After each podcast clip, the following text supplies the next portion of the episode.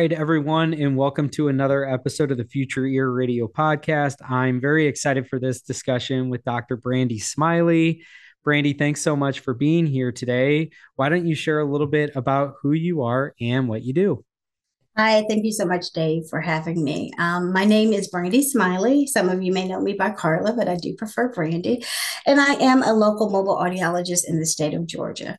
My history um, stemmed from the VA, and then I transitioned to educational audiology, but now I am kind of tampering with this um, entrepreneurship. And I'm just happy to be here and thank you for the opportunity. Oh, that's awesome. Well, I want to definitely get into the various phases of your audiology career. Sure. Um, I met you at ADA um, mm-hmm. during the mobile audiology pre conference workshop. And honestly, I was just really blown away with the business that you've created with um, on-site mobile audiology. Um, so we'll get into that as the conversation goes. Mm-hmm. But why don't we go back to the start? Uh, sure. I'd love to hear people's backstory. So mm-hmm. share how you even came to um, become an audiologist and what was the motivation behind that. Sure. Um, at the age of six or seven, a teacher noticed that I was having some trouble in the classroom. So she had that hard conversation with my parents and decided that I needed to have um, an evaluation by an educational audiologist. So my first experience was kind of experiencing the stigma of audiology. The audiology department was housed in a special needs school. And I remember at that young age not wanting to have a label and be defined by that label. So I remember those feelings immensely. But I also remember the feeling of walking into this bright, open space and seeing this friendly face, which I knew then as an audiologist. And uh, she was just welcoming the bright blue, cobalt blue um, booth and welcoming me, in was just something that um, stuck with me. And that's when I kind of knew I was intrigued by it and wanted to know more. So I was really young. That's super interesting. Mm-hmm. Okay. So were you then fit with um, hearing aids at that age? So here's the thing I was never fit with hearing aids. And I don't know, I've had this conversation with my parents why. My understanding is I think my hearing loss was so high frequency that at the time there were no hearing aids that could really um, create any benefit for that. So I do think my that was why my parents opted not to fit me. Um, but I didn't even have an IEP or 504. I just remember always having preferential seating and excelling in my studies. And so, um, you know, I didn't have that classic.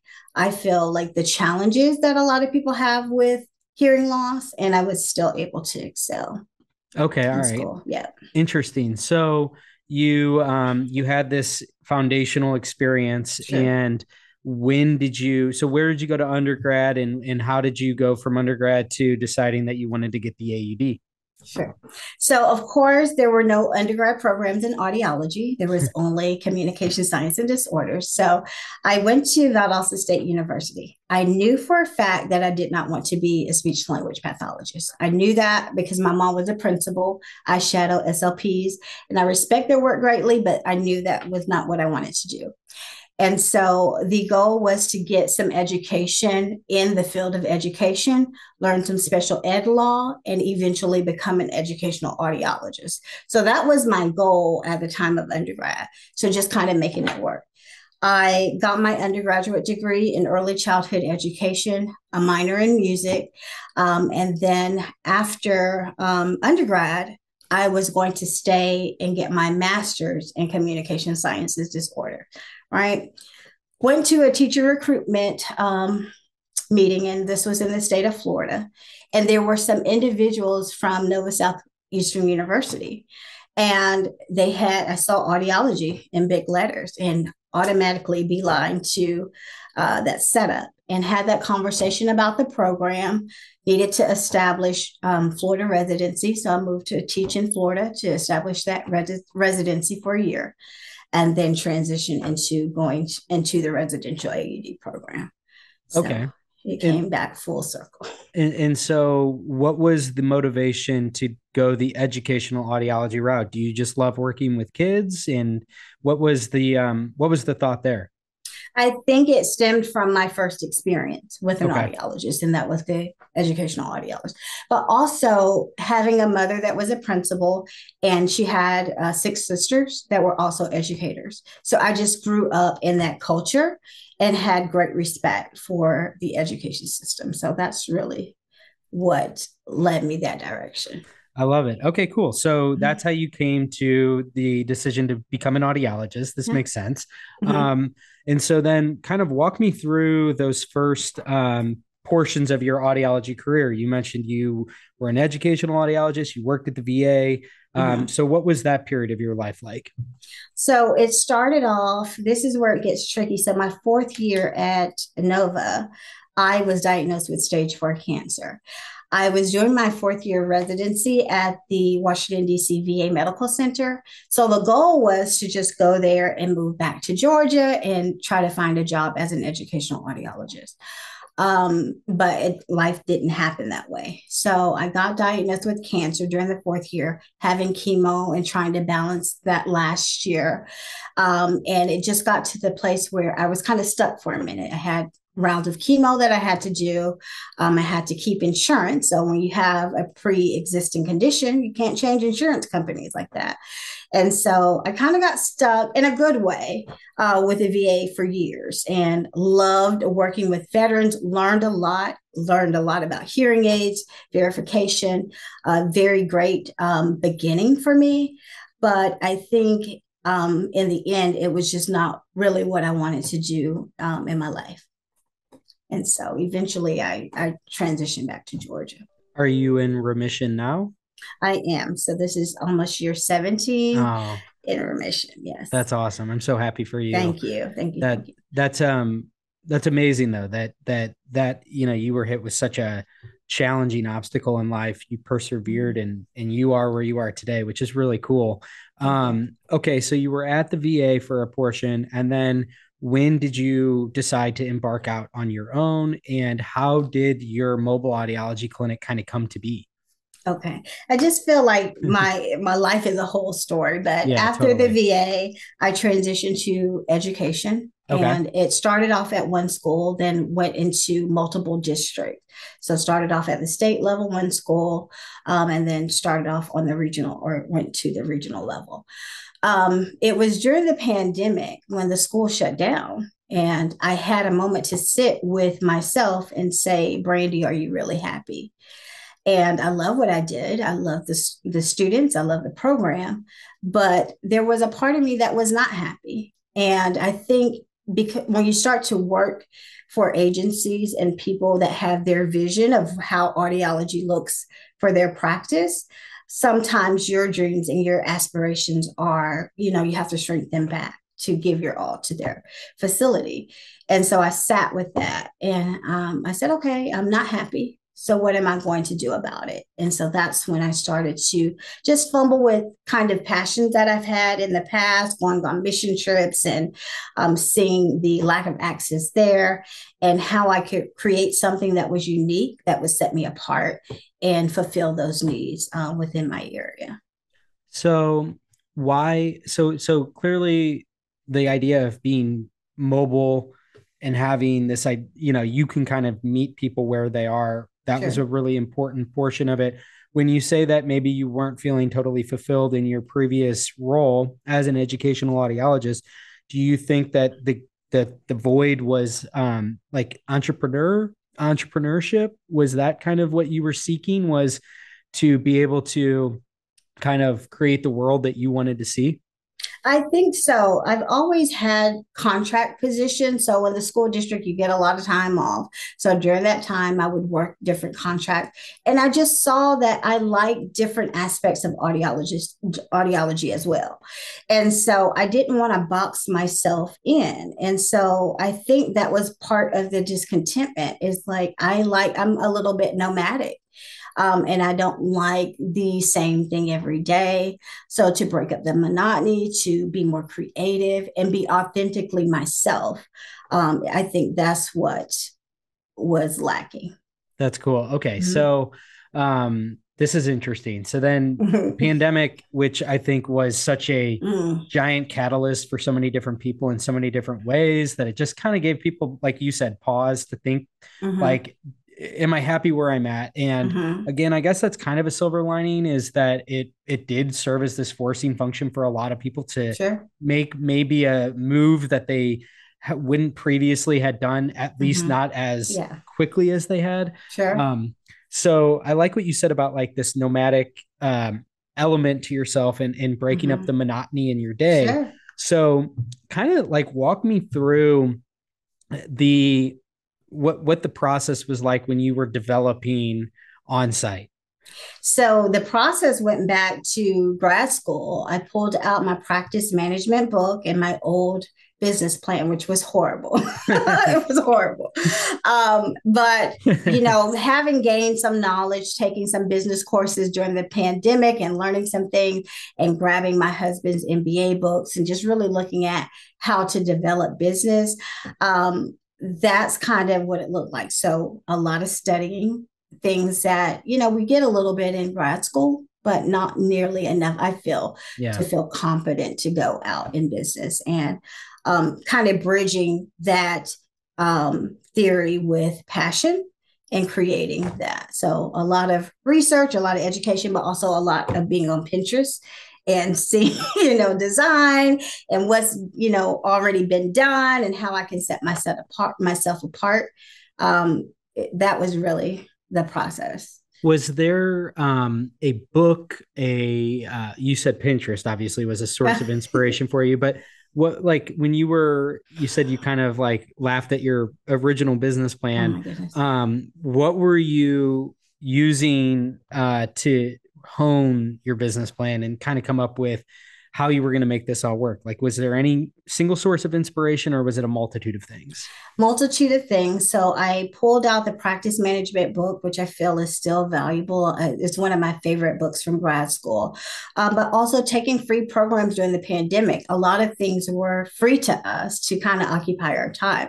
So I used that time to educate myself on the things that I was lacking. So Bank of America and Cornell had a program for entrepreneurship with women. And so I took that and immersed myself around women who cool. really had a goal to to grow as business owners. Um, we had a program called Operation Hope here in Atlanta that gave free business classes and helped people get certified as a minority, as women, as veterans.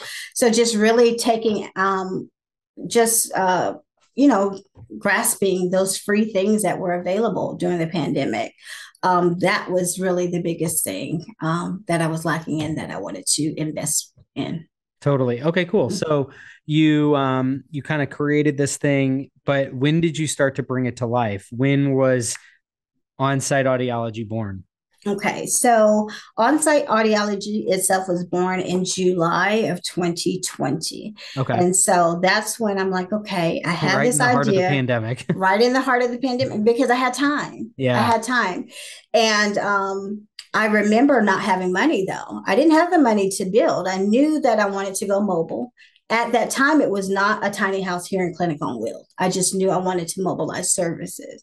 And i knew the agencies that i wanted to um, work with but i didn't have the money. And so i reached out to a few uh, friends and family and say hey this is my mission. I feel like is partly ministry. Would you like to partner with me? Would you like to support and within a matter of months, we raised about $85,000. That was enough to uh, get started on this and not start a business in debt, which was very important to me yeah. because I didn't want a high overhead. I really wanted to be able to provide services. And if it took a minute to get a lot of revenue, still be able to provide and not have to worry about being in debt while providing services. I love that. So, um, you started it in July. Mm-hmm. When did you start? Uh, you raised the money. Mm-hmm. Um, when did you start to get revenue? When did this thing start to kind of come to life? So I launched in June and June, almost sorry. yeah. Well, I launched June 2022. So this was okay. a process. So June of 2022, I haven't been in business long, but I immediately um, was able to generate um, revenue. And I think the reason why is because it was a plan. It wasn't something quick. Okay, I'm going to do something. This is going to be quick and easy. You know, it was almost two years, you know, of researching and yeah. getting the right builders and contractors and engineers. Um, and really talking to other professionals in different industries because it wasn't done in audiology to see how they do it and what um, advice, you know, what caveats they were. And um, you know, go that route. So, but I revenue came immediately because they're their needs. that That's super cool. That's super cool. We'll get into that a little bit, sure. but I want to actually go back a little bit. So, sure. how did you land on you wanted to be mobile, but why the tiny house? Mm-hmm. Um, which I should mention for those that are watching this as a video, your virtual background is your tiny house, right? Yes, that's my tiny house. That's so cool. Thank you so much. So, I thought about several things. Uh, what I was most commonly familiar with was the mobile van. Um, but I knew to set my set apart myself apart, I could not do the van. I needed to think outside of the box. So I thought of different ways. I thought about the hauler, and, and I'm glad I didn't because Brandy Murphy and I came out at the same time. And I just think it's great to have two different um, aspects of mobile audiology. But I remember a couple years ago, I was watching Tiny House Big Nation, and there was this rapper that created this. Um, it was a tiny house on Foundation. He created a studio with a sound booth, and I remember telling my husband, "Wouldn't that be cool to do a tiny, a mobile tiny house on wheels?" And that was years ago, mm-hmm. and that thought came back, and so it's so cool. We're gonna do this. Didn't know if it was gonna work, but it does. Well, okay, so this is super interesting. So you literally mm-hmm. have a clinic on wheels. I do. Um, and so, you know, this thing comes to be when you were first getting started, like, you know, w- what were the groups that you were targeting? Um, I know that you do a lot of work with underserved mm-hmm. populations mm-hmm. around the country. Just kind of walk me through, like, as this thing was starting to take off, what were kind of like the, what was the day in the life? Okay. So I'll tell you this the mobile clinic, even though that was launched, that did not take off immediately. So okay, those contracts you. did not come. I had to pivot, and I, I, guess we'll get into that a little bit later, but I had to pivot um, services in order to get that revenue. But when it came down to the services for the mobile unit, the goal was to find the agencies that had the patients. I didn't want to do a whole bunch of marketing for it. I wanted the patients to be there and be able to take the clinic to them. And so my population that I was most familiar with was education. So I was targeting school districts uh, that were under resourced and um, had um, no audiologists within close proximity. But of course, sometimes with those districts, they don't want to spend money on things that they don't know if it's going to work. And so I had to think of other options. So I started to approach the Head Start agency where there are um, they're under resourced, underserved. These kids have to have their hearing screened within 45 days. But then also, if you find the hearing loss, who are who's seeing these kids? There are no audiologists and even ENTs in those areas. So just trying to become that bridge and um, familiarize myself with the practitioners in the area create relationships so that there can be that continuity of care.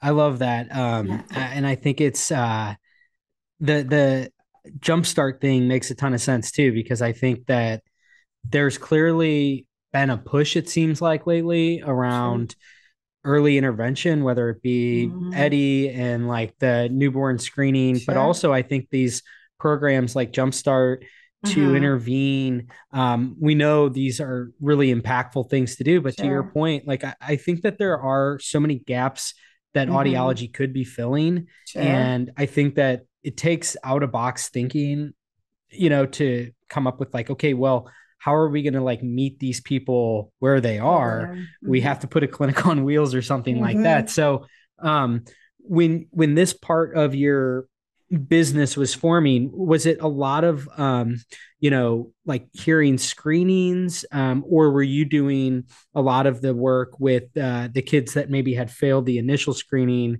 and you were doing the follow-up? Or were you doing both? So it's both. So i have a contract with babies can't wait program here which is the um they're part of early intervention. So after their newborn hearing screenings, if they fail, then they'll get um, connected with Babies Can't Wait and get into early intervention programs and still have to have that audiological follow up. So I see, you know, infants up to three years old in that regard, um, doing um, otoacoustic emissions, doing pediatric tympanometry, so that level. And then when you get to the Head Start program, these were the kids that were missed because it would go from EHDI and then go to maybe um, Babies Can't Wait, then to public school. But everybody was missing the Head Start program. So these are the three, four, and sometimes five year olds that did not have audiological care. And so it would almost not be caught until they entered pre K in the public school system and have to have those testing to make sure they didn't have to be placed. So um, I, I didn't know that at first until mm-hmm. getting into that, that that was a gap and they had immense need for audiological services. Do you feel like uh, your life's come full circle where you have kids coming into your, you know, tiny house and, and you're kind of presenting them with that same experience that you had where it's mm-hmm. bright, you know you have like this mm-hmm.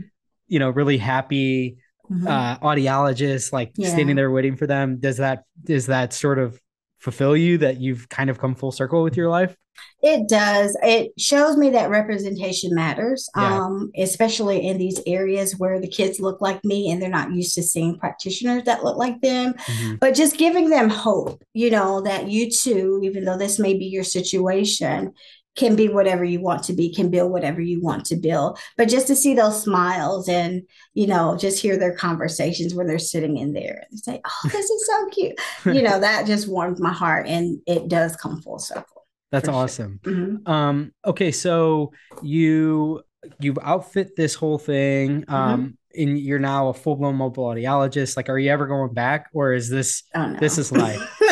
so what is life? What is it about? Um, I'm sure it touching on the nomadic element and the mm-hmm. breaking up the monotony and all that but like what are the aspects of being a mobile audiologist um, that that you love the most i think it's i feel like i'm at the, this this point in my life we may have to edit that this point in my life that i am free and i'm authentically me and there's so many things that i had to i feel conform to to appease the vision of other people in their mobile or not their mobile but their audiology clinic but for me i'm just authentically me you know you're going to get best practices you're going to get the skill set but you're also going to get compassion and empathy and understanding you're not going to get a rushed appointment I'm going to spend time taking time to meet you where you are and get to know you.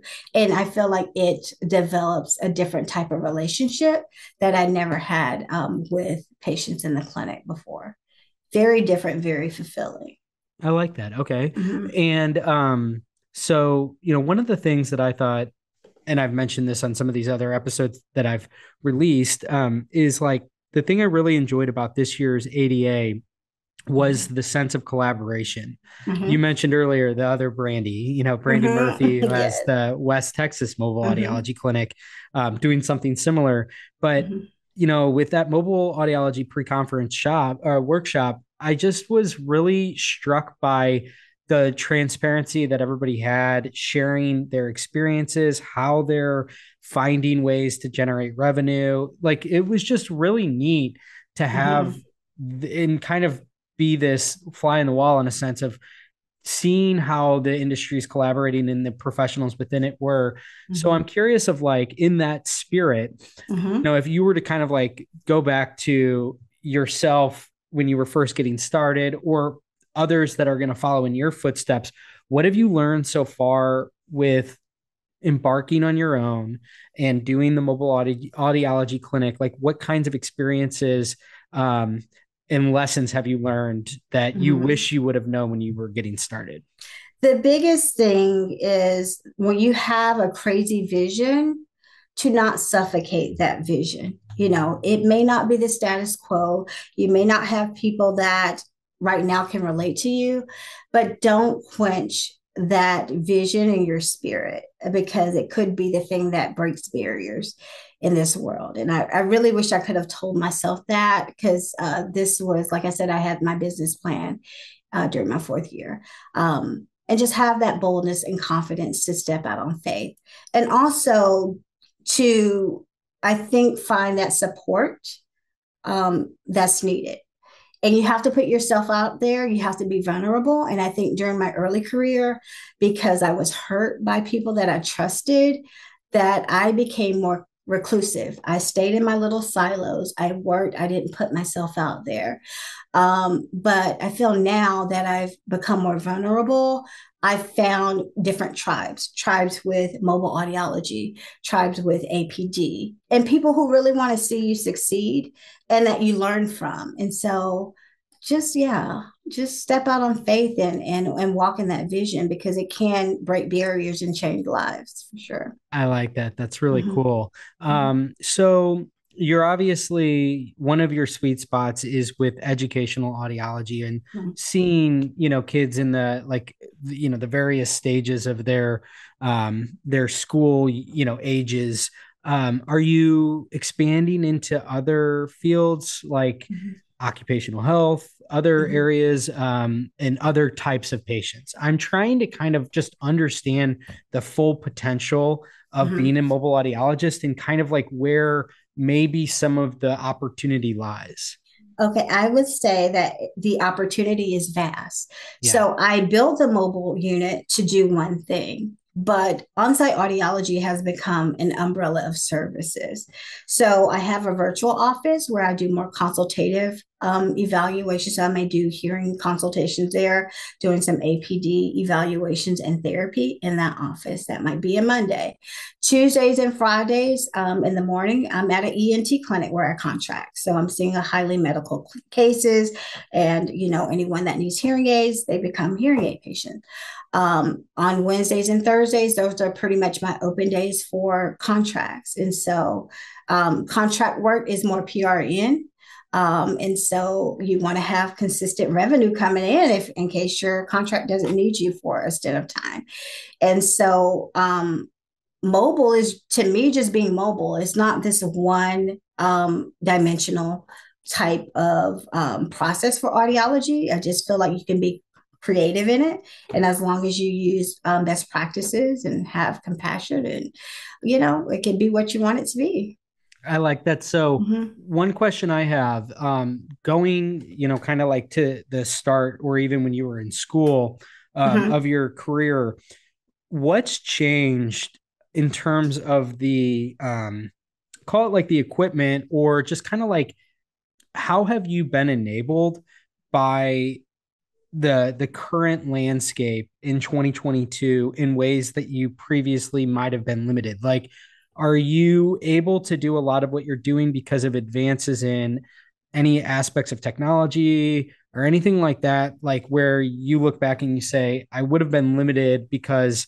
this piece of equipment wasn't portable in the way that it is. Is there any element of that or is it um, relatively what it was when you were in school I think most of it is what it was. So for real ear, I still use one of the um, suitcase VeriFit because it's most portable for me. I would love to have a VeriFit too, but it's just not feasible.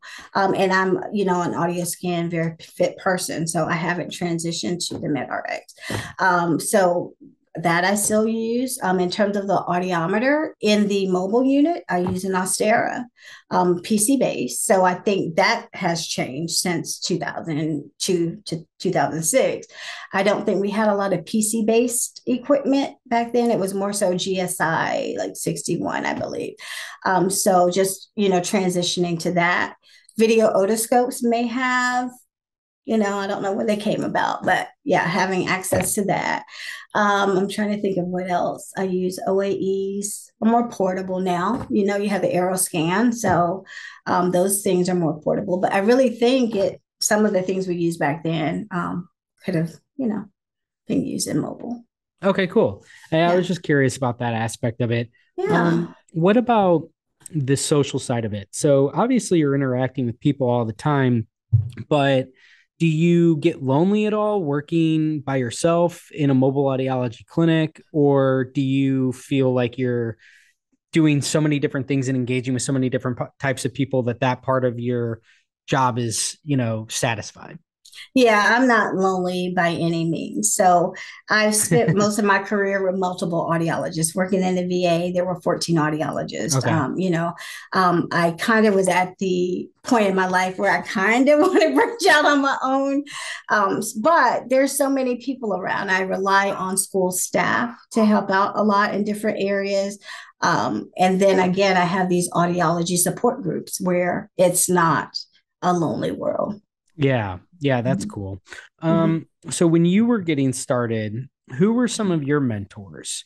Who were people that um, you know, shaped your career, whether it's your mom, yeah, um, your you know, your aunts, sure. Um, or were there any was there anyone in the audiology world that shaped shaped you? Shaped my world. Um, of course, it started at home. I talked about that earlier. I will say, I think I shorted myself as a beginning audiologist with mentorship. I was hurt by one person that I really looked up to and asked to be my mentor. And I shut myself off from that earlier on in my career. I'm seeing the value now transitioning and opening myself up more to that. So connecting to um, uh, uh, gosh, Alexander, Angela Alexander for APD um, in that group. So I just finished her master course and going into the treatment master course. Um, Don Hyman, just connecting with her and trying to get to know more people in this area. Brandy Murphy and other people in mobile audiology, Brad Stewart. So these are new relationships that I'm trying to um, just build and hone um, because that's not something I opened myself up to. I mean, I was extremely hurt, been through some hard time. Mm-hmm. Um, and but you can't allow your um, career to be defined by that. You have to grow and you have to, you know, understand you can't do things alone. So I'm open. Totally, totally agree. Um, mm-hmm. Okay, so you mentioned Angela Alexander, her yes. APD program. So this is yes. this is kind of a cool element of this too that I'm really excited about. Broadly speaking, about this, sure. this industry and this profession is that there there is um, this prevailing narrative that their sky is falling, you know, that um that, you know, in this OTC era, where will the audiologist find work? And I couldn't disagree more with that. I think that we mm-hmm. are entering yeah. into in a way I think the audiologist is reinventing themselves sure. like mm-hmm. um, writ large. Mm-hmm. And. I think Angela is a great example of somebody that's like really helping to pioneer something that's existed for a long time, but mm-hmm. taking it and making it putting it more in the front of the conversation. Sure. So how did um how did you decide that you wanted to make APD a bigger element of your services, your practice? What was the the impetus for mm-hmm. that portion of your services to to kind of take hold? So the passion stemmed from grad school. And I remember having a preceptor, um, Erica Friedland, that really spent time with me, helping me hone um, that passion and um, connecting me with preceptors that could help me grow that. But when I went into the VA, of course, that fell to the wayside. When I met Angela, I'm like, okay, I can get back into this. And it was overwhelming because I had been away from it for so long. But she was so, she's so relatable and comfortable to her audiology group and wanting to just really uh, develop audiologists to not be afraid and to step out because it's such a greater need. And so um, that's just kind of what it's been with her. It's just really um, taking her courses and learning as much, but and not being afraid because I'm one, I'll take the education and maybe sit on it. And they're like, no, you go ahead and start seeing patients and you have the support. So just really, again, stepping out afraid and and and getting that done. So what's that been like making that part of your repertoire?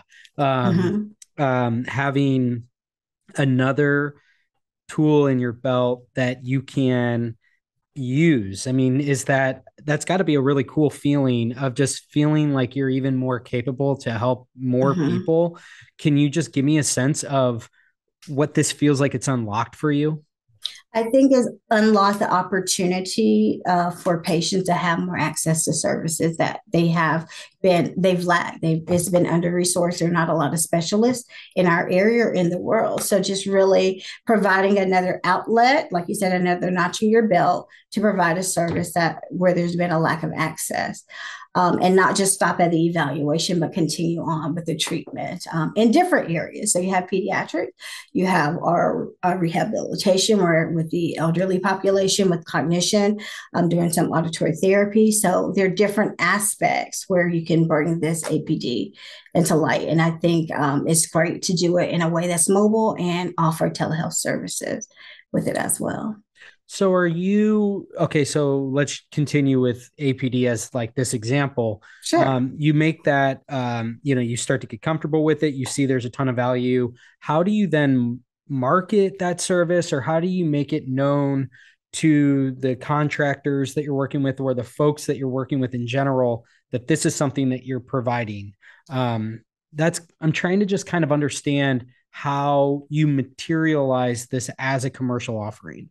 Yeah, it depends on what aspect you want to market. So, my aspect is a school district. Having those relationships from before makes that easier for me to go to the school uh, psychologist and say, This is a service that I'm offering. You know, if you have a, a student that shows some signs, talking with the educational audiologist, um, some of the DHH teachers that, you know, they don't provide services to the students that's been diagnosed with APD, but they're aware of that. So, just really letting them know that you have that service available. Your ENT clinics, um, you see a lot, I've seen a lot of females, especially since COVID, um, display some symptoms of auditory processing. So just uh, marketing that way. I will say to you, I'm not a heavy marketer. I like to go where the patients are. Marketing is not my forte. Mm-hmm. I know it is a must do in business, but for me, it's just easier to go where the patient, the clientele is, market to those professionals. And then, you know, that's how I get my referrals really from word of mouth. Totally. But for something like APD, like the, the kind of in the, the question I'm trying to ferret out of my own mind here yeah, sure. is, is like, um, you know, you, you almost have to make some of these, um, uh, educators or you know whatever um, profession it is that like make them aware that this exists because I, I kind of almost wonder you know again it, it's like uh, the audiology bubble if you will where sure. we we as an industry or uh, you know in, in, and then like the professionals as a whole they know that this this tertiary area could very well be the culprit behind mm-hmm. this specific patient but like i feel like there's this disconnect between what a non, you know, somebody outside of this bubble understands the potential um, you know, solutions to be. So they look mm-hmm. at it mm-hmm. and they're like, okay, like I have I don't even know where to begin. This this child clearly has some sort of need. So like how do you how do you start to kind of work your way in and say there's more the, there's more than meets the eye here. It could be any sure. one of these things. I mean, do you basically just say like, let me be the one that does the analysis and the evaluation to determine mm-hmm. what that is? Um, and and what are those conversations like with these with these folks where they're becoming exposed to the fact that an audiologist isn't just a hearing aid hearing aid you know? Yeah i think it comes down to taking that objective measurement and helping it make sense to the complaints because the patients are coming in with these complaints and most times being pushed away by people because they have normal hearing. So really doing those measures to see okay these are your deficits and these are the treatment plans that we can do to help um, alleviate some of the problems that you're having. I have, I don't have a lot of patients, but the ones that I have, that's really what it's been about is having that hard conversation and then being a support system for their IEP team. Say, okay, this is what was found on the APD evaluation. The student clearly has issues processing speech and noise, though they may seem like they're getting by. This is a detriment. And so, really giving the teachers the support that they need and just um, helping that student also advocate for themselves, and especially if they're older um, in those situations. A lot of it is education. Yeah. Um, and that's the biggest piece. We're going to have to get out there and educate. I was just reading um, an article by Frank Musiek earlier today. Um, I think it just came out by HHTM, but um, there was a councilman, Fetterman, that has been kind of putting APD on the map. And so I think with it becoming more prevalent, especially with um, COVID, because there's some brain fog that's similar to a lot of people who had chemo with brain fog. Just really putting it out on the front forefront and not ignoring it and having the conversation, and audiologists not being afraid of it and getting the education um, to provide that information to these individuals.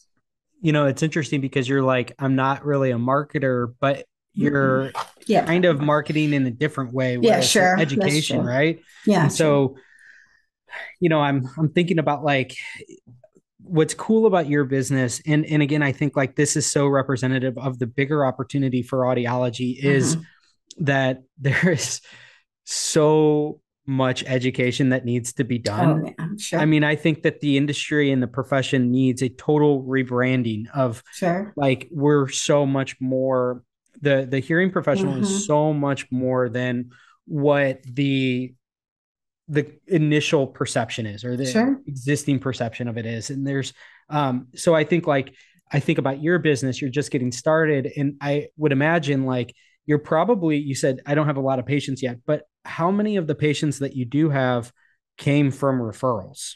So I have a lot of patients. I don't have a lot of APD patients. Gotcha. Okay. And so I do have a lot of patients. Um, I think at this point I've seen maybe since June. I don't know if it's a lot because I'm not, but it's a lot to me by myself. 150 I patients. Would say that's a lot. Is that a lot? Okay. Okay. So yeah. Um, and so I missed your question because I was thinking.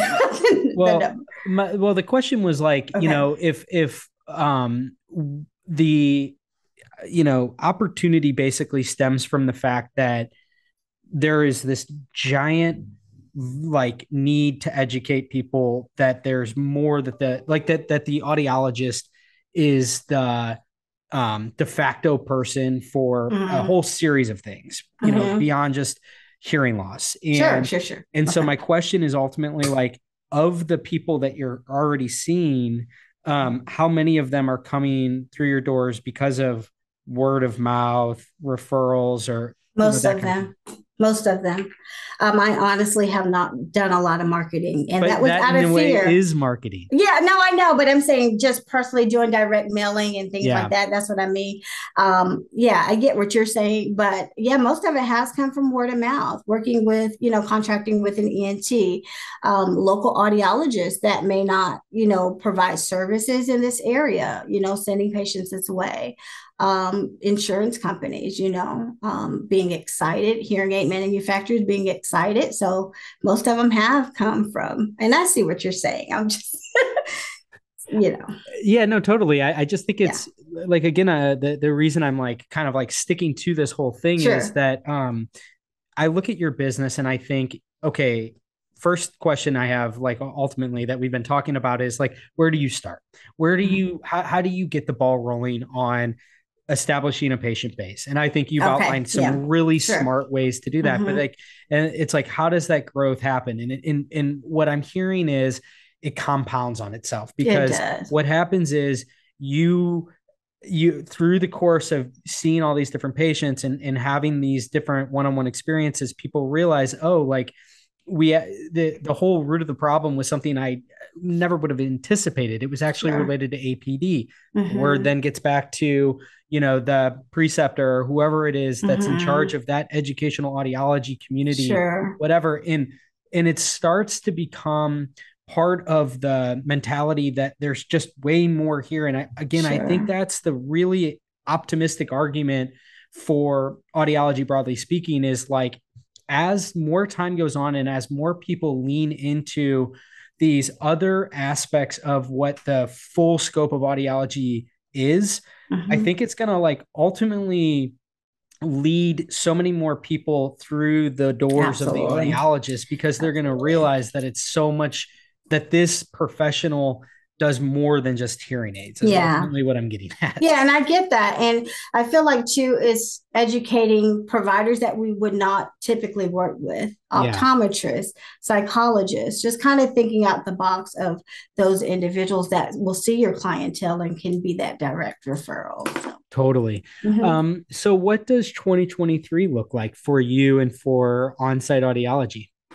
What I is just your would like to develop um, a more, I think, feasible plan for APD. I, I see that being a big thing in 2023 and maybe doing less hearing aids um, because I didn't want to do a lot of dispensing.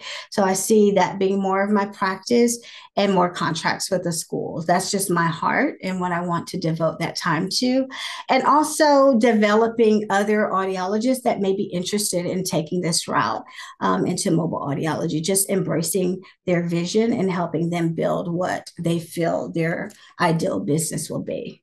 So you want to be more of a mentor. I do want to be a mentor, something that I felt like I didn't necessarily have when I Yeah. was starting this. Yeah, for sure. I've mentioned this on the podcast before. I, I personally, over the course of doing you, you know 104 of these conversations, um, I think that's actually one of the biggest gaps that needs to Mm. be filled.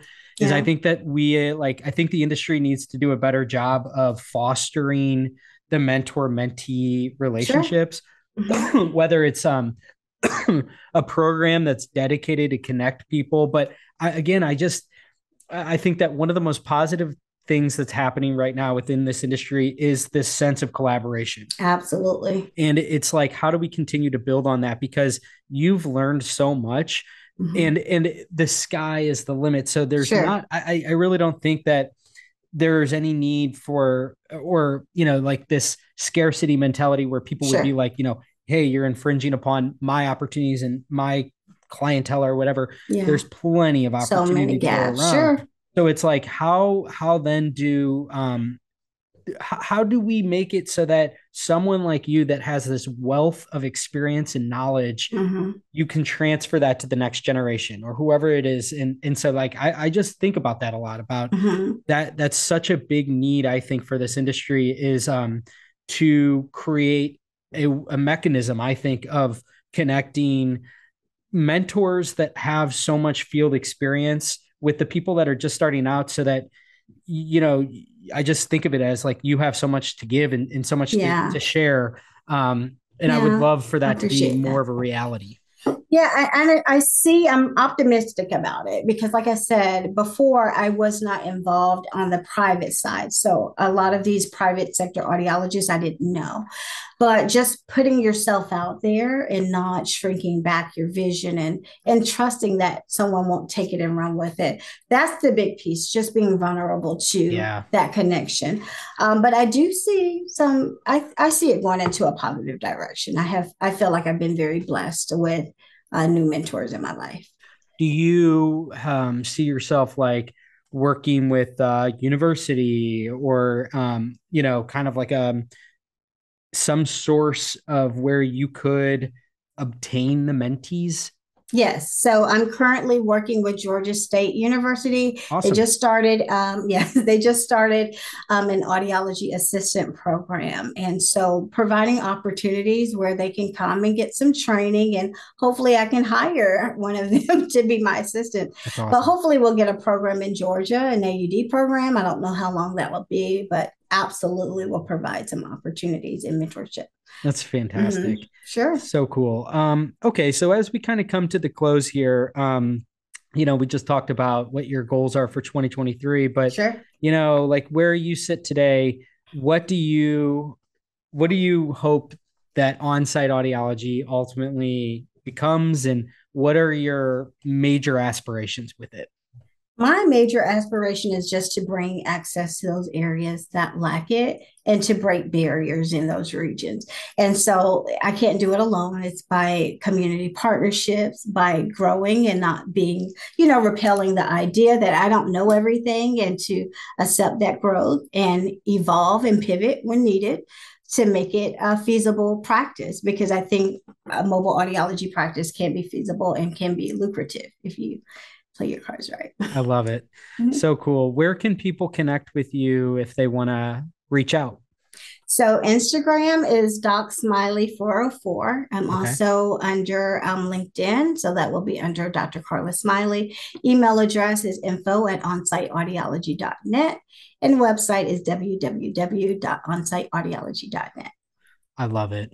Brandy, thank you so much for coming on today. I um, I love your story. It's super cool. You really did just carpe diem you you know you seized life and um, it's you. just really inspiring to see uh, you know the, the what you've built and really a short span of time yeah. and i think it it it's exciting for me to see um, you know as like this podcast continues just all the different walks of life inside of audiology sure. and you know it really is kind of uh, the only barrier is your own imagination. You can oh, kind of turn good. it into whatever you want.